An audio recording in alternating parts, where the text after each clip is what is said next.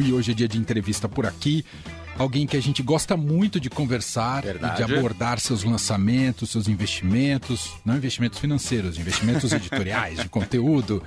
Bom, o, o podcast Além do Meme acaba de ser lançada a segunda temporada desse podcast, que foi um sucesso absoluto da primeira temporada, em que o jornalista Chico Felice investiga as histórias por trás de memes famosos. Né? Então é um misto de jornalismo investigativo e tratando do próprio fenômeno em si, né, que mobiliza tanta audiência no país. Né? E diz, diz tanto sobre a cultura do Brasil é, atualmente nos últimos anos. né? Verdade. Se fosse para fazer um registro do Brasil no século XXI, um meme eu acho que cairia muito Até bem. porque tem meme de tudo, né? De tudo. Qualquer coisa vira meme. Bom, vamos colocar ele aqui na conversa. Oi, Chico, tudo bem?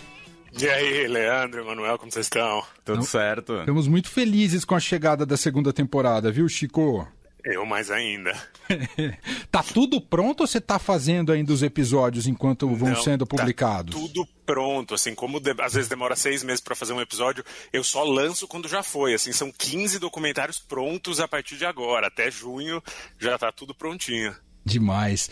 Ó, o primeiro dessa segunda temporada é sobre a dancinha do impeachment. Tá maravilhoso. Tá maravilhoso. A investigação do, do, do- Chico Felice, ah, disponível no Spotify. Esse é um eh, exclusivo Spotify, né, Chico? Isso, é uma produção deles, eles que custeiam, logo fica com eles, assim, é como se fosse um canal com um programa de TV.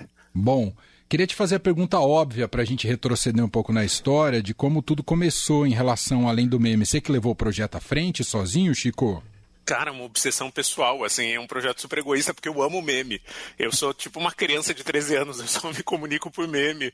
E, e daí eu tinha curiosidade legítima de saber quem eram as pessoas, né? Porque um meme é uma foto, um videozinho de 3 segundos, uma coisa muito curta que repercute muito e que tem sempre uma pessoa de verdade ali atrás. E eu nunca tinha visto as histórias dessas pessoas, assim, o que, que acontece com a vida de um sujeito, de uma sujeita quando ela vira meme, assim. E eu sempre quis muito saber isso, daí eu fui egoísta, eu- egoisticamente eu fui atrás. Eu, eu queria saber sobre exatamente a curadoria. Como a gente acabou de falar, tudo vira meme aqui no Brasil. Tudo vira meme. Mas nem todo meme talvez tenha uma grande história por trás. Como é que é feita essa, cur- eh, essa curadoria, essa escolha? Pra mim é, o- é a parte mais difícil do trabalho. Assim, o grosso do trabalho é decidir, tá, vamos atrás do quê? Porque tem meme velho, tem meme novo, então, sei lá, eu peguei o meme da dança do impeachment, que já tem seis anos. Já tem seis, sete anos. Então é um meme razoavelmente velho. Ao mesmo tempo pego uns memes tipo a Regina Roca, que apareceu ano passado no TikTok. Então também é um meme que fala com outro público, fala com uma galera mais jovem. O meme da Beth, da trote, ah, da Beth do, da trote do rádio, do Chupim, que tinha já 12 anos. Então, acho que é uma mistura assim de vários universos, assim, uma mistura de vários locais do Brasil. Eu tento pegar memes bem espalhados e memes de tempos diferentes e de públicos diferentes, para ter um pouquinho para todo mundo, assim. Entendi. E, isso que você falou da dancinha do impeachment, dessa, do, do tempo, né, desses seis anos em que o meme surgiu, ah, mas ouvindo o podcast, ah, o primeiro episódio, ouvindo esse episódio hoje, Chico, ah, é fundamental que teve esse distanciamento do tempo para você fazer essa investigação, não é? Sim, porque daí cria-se uma história, né? Se você pega ali a pessoa no olho do furacão no dia que ela vira meme, tudo bem, vai ser super interessante. Sei lá, o, o Chico, o cão destruidor de cama, você lembra dele? Que era aquele cão que destruiu uma cama em Bauru e a mãe dele faz o vídeo gritando Chico! Chico! Se eu fizesse no dia, ia ser maravilhoso, mas é muito mais interessante eu voltar lá cinco anos depois, como eu voltei, e descobrir que eles não ganharam dinheiro por causa disso, porque não souberam gerenciar a, ca- a carreira do cachorro, e o cachorro saiu fazendo publicidade de graça. E o cachorro, na pandemia, engordou e tá antissocial. Assim, isso é o ouro pra mim, é a história do que acontece com o tempo. E só o tempo vai maturando essas histórias para elas ficarem mais interessantes e terem um arco, né? Ter, ter alguma mudança. Assim, se você pega o meme no momento que ele acontece, acho que é a mesma coisa para todo mundo. Enlouquece, começa a receber um milhão de, de ligações, vai no programa da Eliana, mas nada muda. Assim, você precisa do tempo para agir, para ter alguma mudança ali, ter alguma história. Eu lembro, inclusive, nesse sentido, do episódio da primeira temporada do menino do Bar Mitzvah, né? Que Exatamente. precisava realmente dessa distância de tempo, porque era um garoto que depois, na época do lançamento do podcast, já era adolescente, já nem morava no Brasil mais, né, Chico? Isso, o meme foi, mudou tanto a família dele, que o meme era ele cantando aquela versão de One Direction no vídeo do bar mitzvah dele, né? É. Só que dele, a letra era ele cantando o nome e o sobrenome dele. Então ele falava, eu sou, eu sou o Parará, falava o nome, nós vamos pra baleia, e o melhor é quando. Só que daí no fim isso ficou tão popular que chegou numa gente louca e ele começou a receber ameaça de morte de grupo antissemita. Assim, é isso que eu digo Nossa. que as histórias são completamente imprevisíveis. E ele teve que sair do Brasil. Hoje em dia ele não mora mais no Brasil, em parte porque o meme tornou a vida dele impossível. Ele chegava no shopping, era tipo a Sabrina Sato entrando no shopping, assim, tinham que chamar segurança porque as pessoas corriam atrás dele. Nossa senhora. E, e, inclusive, ele não chegou a falar com você, né? Ele não quis falar com você. Nesse primeiro episódio. episódio, não. É. É, nesse episódio da. Primeiro episódio da segunda temporada, também vários personagens com quem você gostaria de conversar também não falam com você. É, isso acaba sendo um problema para você? Acho que não, porque às vezes o, o silêncio, a negativa é a, é a história, né? E, e, nesse caso da dancinha do impeachment é o grosso da história. O grosso da história é que eu fico seis meses em cima desse, dessa investigação, vou para Fortaleza algumas vezes, tenho ajuda da, da Ingrid Guilherme, que é uma repórter excelente de Fortaleza, e todo mundo que a gente encontra, a gente encontra as pessoas que participaram da dancinha, daí mostra para a pessoa o vídeo, a cara dela dançando o vídeo, nega que participou. Isso é história, né? As pessoas negarem tanto e fugirem tanto desse episódio, isso quer dizer alguma coisa, isso faz parte da história. Então, para mim, só, só enriquece. É, verdade. Ô, Chico, eu tinha pensado em fazer um elogio logo de cara e esqueci. Vou fazer agora, tá bom, Chico? Não, não faça. Esqueceu, ficou para trás. Pulou. Você tá narrando muito bem, Chico. Cê, Jura? Juro. Eu sou super inseguro com isso. Assim, eu vejo vocês do rádio e eu fico deprimido, assim, porque eu falo, meu Deus, eles são, eles são naturais ao mesmo tempo tem, sabem pronunciar, sabe? Sabem articular a palavra. E é um elogio sincero porque ele fez esse elogio fora do ar aqui, a gente conversando antes. É, exato, eu falei, nossa, como o Chico tá narrando bem. É, e como é que você sentiu essa questão dessa sua evolução pessoal como narrador? Ah, acho que eu parei de me importar. Acho que quanto menos você se importa, melhor vai. Assim. No começo você fica morrendo de medo e a tensão é ruim, né? A tensão dá, dá uma retesada em tudo, inclusive em como a gente fala. a partir do momento que você joga para Deus, joga pro alto e fala, ah, é, é isso, é o que tem para hoje, vamos aí, eu acho que tende a dar uma melhoradinha. É porque podcast tem uma. É, não sei o que você acha, Chico, mas tem essa coisa de você conseguir chegar num nível de intimidade, né? para você conversar no, no, no, fone de ouvido com seu Super. interlocutor. Se chegar nesse estágio, né, na, na maneira como você narra, parece simples, mas é longe de ser simples, não, não é? A coisa mais ser simples é a coisa mais difícil do mundo, assim. Falar como se você estivesse num boteco contando uma história para a pessoa é a coisa mais difícil, porque você não está no boteco, você está num estúdio com um monte de marmanjo te olhando, assim, é muito constrangedora a experiência, eu não recomendo para ninguém. E, e, sobre a feitura dos episódios, como é que é? Você parte com o microfone ligado full time, é isso, Chico? Super. Eu vou com, com os gravadores profissionais pra rua, ah. escolho a história, daí falo, tá, vou ter que achar essas pessoas então, sei lá, onde estão as pessoas que fizeram uma revolta em Salvador por causa de um show falso do Patati Patatá, que é outro episódio. É, tão no bairro. Tão no bairro eu amo esse episódio, ele é muito engraçado. Estão no bairro do Paripe, que é no, no, subúrbio rodoviário de Salvador. Então tá, vou pro Paripe, porque não dá para achar esse pessoal antes, né? Não tem telefone de ninguém, era uma matéria do Cidade Alerta. É, e saio no Paripe já com o gravador ligado e fico andando o dia inteiro procurando essas pessoas, gravando absolutamente tudo que acontece. Então são, sei lá, 14 horas de gravação. Daí encontro as pessoas, entrevisto, uh, falo com a empresa, e daí, a partir disso, eu preciso criar uma história. É, porque isso é fundamental para você, para a imersão, né? E estar Verdade. dentro da, da investigação uh, do Chico e, e, pegar os momentos que, enfim, não são previsíveis, né? É quando o uhum. imprevisível uhum. se coloca. E aí é. tá a delícia da coisa, né, Chico? É quando... o ouro, pra mim é o ouro, assim, é tipo nesse episódio do Paripe, do, do Patati Patatá falsificados, eu vou perguntar para uma pessoa, pedir uma informação e ela chama Sheila, e ela é uma cabeleireira. E dela fala, ah, eu conheço alguém que tá no meme, é a Sheila. E daí eu olho pra cara dela e falo, o quê? Ela tipo, é, tem a Sheila do depósito de bebida. Daí depois chega uma terceira Sheila. E daí o insólito de ter três Sheilas diferentes no mesmo episódio. E é o tipo de coisa que não teria se eu não estivesse gravando tudo. Assim, qual é a chance de ter três personagens Sheila, um seguido do outro, cara? Não tem tanta Sheila em Salvador, assim, eu garanto que não tem. Você acompanha todas essas. Quer dizer, você vai a campo, né? Você colhe ali todos os depoimentos, faz todo esse trabalho de pesquisa e tudo mais. E depois do episódio, a gente ouvindo, vê que é, ouve, né, que é super bem roteirizado, é super bem montado. Você acompanha de perto todas as etapas, incluindo, sei lá, montagem, sonorização e tudo mais. acho que eu, eu sou muito zeloso, assim, eu sou muito, eu gosto muito de pensar na pauta e, e de, de fazer a investigação e o roteiro. A partir do momento que o roteiro existe, a partir da, das coisas que eu gravei e tal, eu boto na mão de alguém muito talentoso, que no caso é o Luan Alencar, do, do Cariri, que tem um podcast também que chama Budejo, e deixo ele brilhar. Eu, eu, ah, não, eu, não, é, eu não gosto de, de ficar dando pitaco em coisa que eu entendo menos. Assim, eu sei que ele entende mais de edição, então vai lá, Lua brilha, e, e, eu ouço pronto e geralmente é uma surpresa muito positiva, assim, muito tá lá a minha investigação, tá lá o meu roteiro, mas tá lá uma coisa muito além, assim, ele dá o brilho dele e fica muito melhor. E, e sabe por quê, Chico? A gente também tem muita essa experiência com rádio. O, o montador, o editor, ele é o primeiro ouvinte da coisa. Se a gente Exatamente. centraliza demais, corre o risco, né, de você perder muita coisa, porque precisa ter alguém olhando também sobre. Sim. Não, você não acha? Não conhece a alguém que não conhece a história e, e pega coisas que a gente deixa passar, por exemplo. É, exato, e tem uma ideia sobre aquilo, enfim, realmente a coisa ah, ah, evolui, né, como, como produto é, final ou botar uma trilha sonora meio gótica num palhaço, num, num, episódio sobre palhaço, sabe? Que é uma coisa que você nunca pensaria, que você pensaria em música de picadeiro e tal. Então ele bota uma música super gótica que funciona, fica excelente, assim, porque é uma história, uma rebelião por causa de palhaços falsificados, pode ser uma história meio gótica, né? Parece um quadro, assim, do Dali, parece uma coisa meio surreal.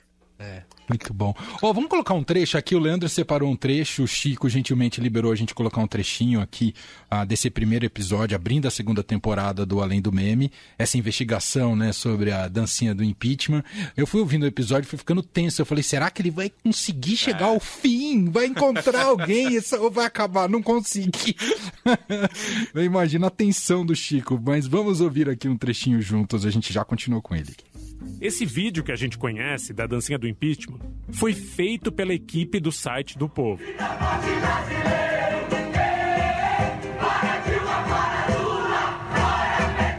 E foi feito por acaso, como conta o Ítalo. A equipe de vídeo do jornal flagrou a dança meio sem querer na Avenida Bezerra de Menezes. E por coincidência tinha uma equipe lá que acabou flagrando, digamos assim, né, essa intervenção, essa mobilização, né? De imediato a gente enxergou ali algo de muito é, inusitado, para não dizer pitoresco mesmo, o, tosco, né? porque não é todo dia que você vê na rua pessoas com rosto pintado de verde e amarelo, com roupas, né, verde e amarelas, dançando uma coreografia, né, no meio da rua, numa, numa faixa de trânsito, né? Inclusive, na época da primeira dancinha, o grupo era tão desligado de candidatos que tinha um sujeito no meio da dancinha segurando uma placa em que estava escrito: Tiririca, torço por você, presidente do Brasil era só uma performance, só um flash mob. Foi algo realmente muito curioso que chamou a nossa atenção e a gente percebeu que isso tinha um potencial muito grande de, de viralizar nas redes sociais e, e de garantir muita audiência depois que aquele material fosse editado e colocado no ar. O jornal colocou o vídeo no ar e pimba. E realmente não deu outra, né? Poucas horas depois, milhares, depois milhões de, de visualizações. Esse vídeo rodou o Brasil inteiro. Rodou o Brasil inteiro mesmo. É muito legal, sensacional, além do meme, primeiro episódio da segunda temporada. E eu adoro, Chico, essas camadas que surgem e que são naturais, que surgem e você aborda também, dá espaço para isso no, no episódio. Diz muito também sobre o jornalismo de hoje, esse episódio, não é, Chico? Diz, porque foi um meme que nasceu na notícia. É raro, né? Geralmente meme nasce no humor, meme nasce no Twitter. Esse nasceu num, numa reportagem. Era uma reportagem de vídeo que daí de repente tinha 10 milhões de visualizações. É. Um meme. E não, e a gente vê o, o Ítalo. O Ítalo é o editor, né, Chico? Isso, o editor de política do jornal, do maior jornal de Fortaleza. Você vê já embutido nele a lógica da audiência. A gente viu que daria muita audiência, né? Essa coisa que isso tá, tá dentro da cultura a, a do meme. É, e é sensacional. O, Ô Chico, que tese que você tem é, para explicar por que, que o meme faz, faz mais sucesso no Brasil do que em outros países? Você consegue explicar, Chico? A gente gosta muito de internet. Sei lá, você vê que o WhatsApp, o maior uso de WhatsApp no mundo é no Brasil, né? Brasil e Índia. E a gente gosta muito de humor. O brasileiro é muito bem humorado. E o meme, 99,9% dos casos são para dar risada. Então você dá risada da moça que tá chegando bêbada da balada, escorrega e cai na, na no portão. Vocês viram essa? No Rio de Janeiro. Maravilhoso. Ela tá subindo um morro dela, encosta na, no portão de metal de uma casa, o portão tá aberto e ela rola para dentro, é uma ladeira. É, é meio maravilhoso. Assim. E ela, tá, ela passa bem, é isso. A gente pode dar risada porque ela não se machucou. É verdade. Ela depois, ela depois ainda ajudou a dona da casa que estava com câncer. Ela ficou tão famosa na internet que ela fez uma vaquinha e conseguiu dinheiro para a dona da casa onde ela tinha trupicado. É, é maravilhoso, cara. Muito bom. Ô, ô, ô, Chico, queria te ouvir também, fazer pergunta séria agora pro Chico. Eita, né? Eita vou botar o terno. eu pegar um, um, aspecto que eu queria ouvir sua opinião. É, a gente tem visto aí recentemente podcasters em manchetes de jornal. Ai. É, tá, tem o um lado triste dessa história, porque são por fatos é, bastante horripilantes. Mas, por outro lado, demonstra como o podcast definitivamente entrou no hábito das pessoas. Você não concorda, Chico? Entrou, entrou. É estranho porque antes precisava explicar, né? Quando um jornal ou um rádio ia falar de um podcast, precisava sempre vir um podcast, vírgula, um programa de rádio na internet, vírgula. Hoje em dia não precisa mais. Você fala podcast, acho que grande parte do público já entende. Então isso já é um sintoma de que pegou e a audiência também, né? No último ano deu um salto gigantesco, assim. Hoje em dia você tem público de podcast. Hoje em dia, podcaster é reconhecido na rua. Assim, eu tenho amigos que não podem sair na rua porque as pessoas começam a gritar como se eles estivessem na novela das oito. Assim, é muito maluco. É, inclusive, a Elizabeth Santana, nosso ouvinte, manda aqui que ela ama podcasts, está te dando parabéns pela iniciativa. E aí eu queria saber se você é um ávido consumidor de podcasts também e que tipo de podcast você mais gosta aí.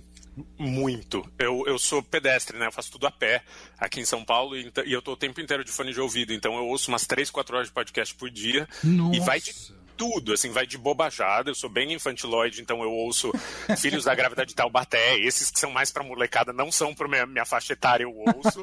mas eu também ouço uh, o Café da Manhã, ouço o Assunto, ouço The Daily, ouço uns gringos de notícia e amo podcast de crime, né? A gente ah, ama os True crime. crime. True ah. crime é, é uma coisa, né?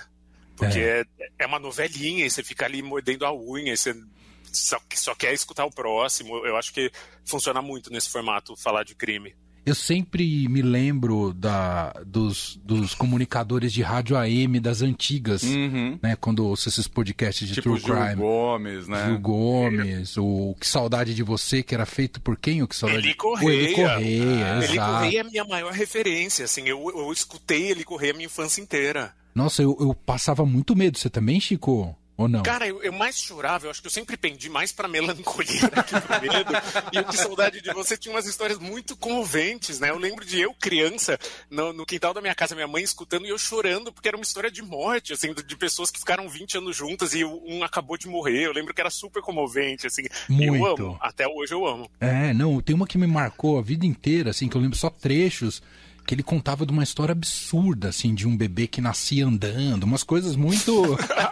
tinha, tinha umas boas fanfics ali, tinha, tinha. muita coisa ficção. Ele não sabia, talvez, mas ele já estava fazendo ficção radiofônica. já, só que era muito menino. Aí eu vi aquela história, eu fiquei com trauma por muito tempo. Nossa, como mexe comigo isso. É, é eu, eu acho genial, assim, acho 100% brasileiro. Assim, de verdade, eu, eu homenageio ele Correia e acho ele uma grande figura. E tá nativa ainda. É. Pelo menos estava no começo da pandemia. É verdade.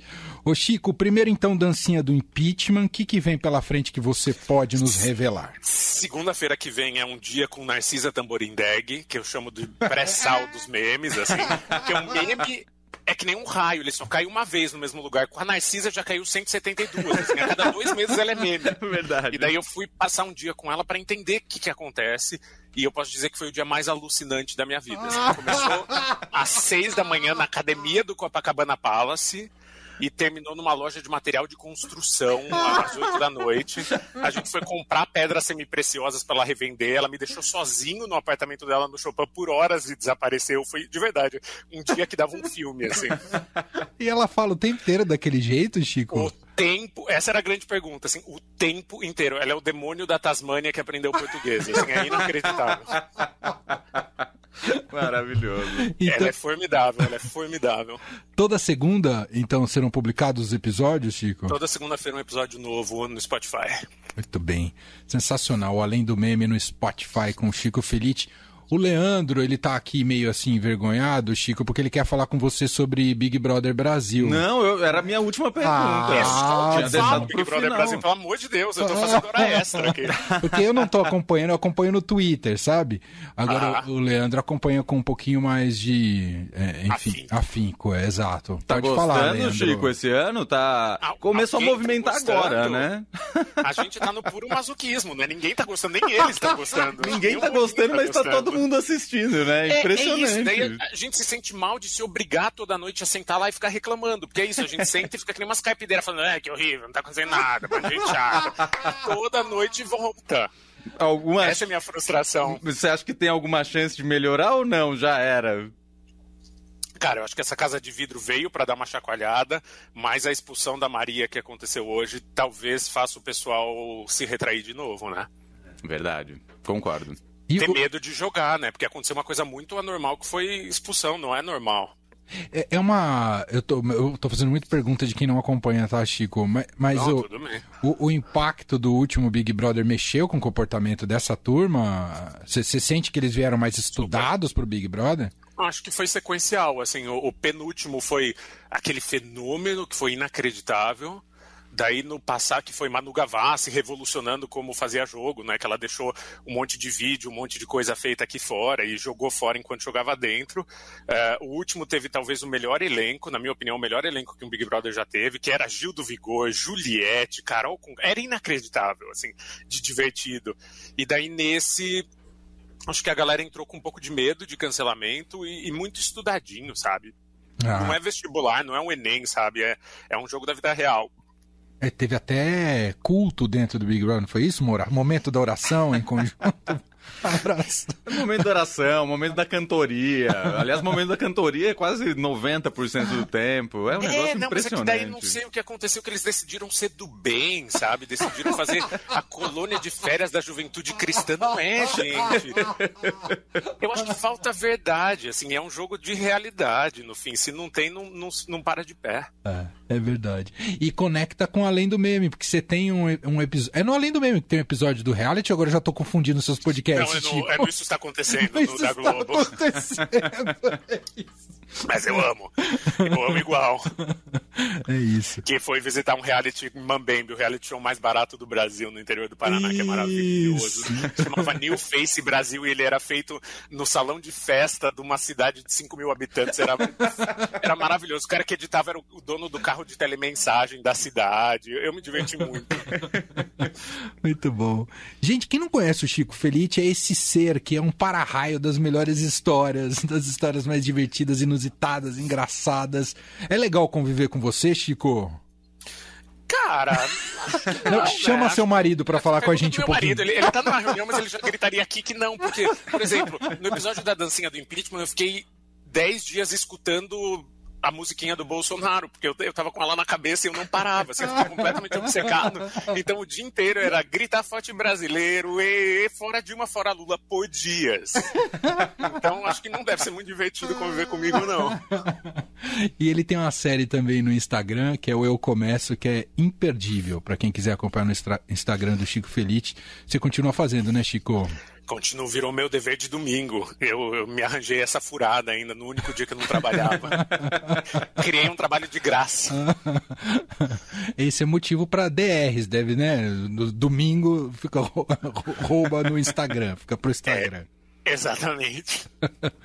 Muito bom. Chico, para te achar nas redes sociais, Chico Felite só, né? Isso, Felite com dois T de tatu, TTI.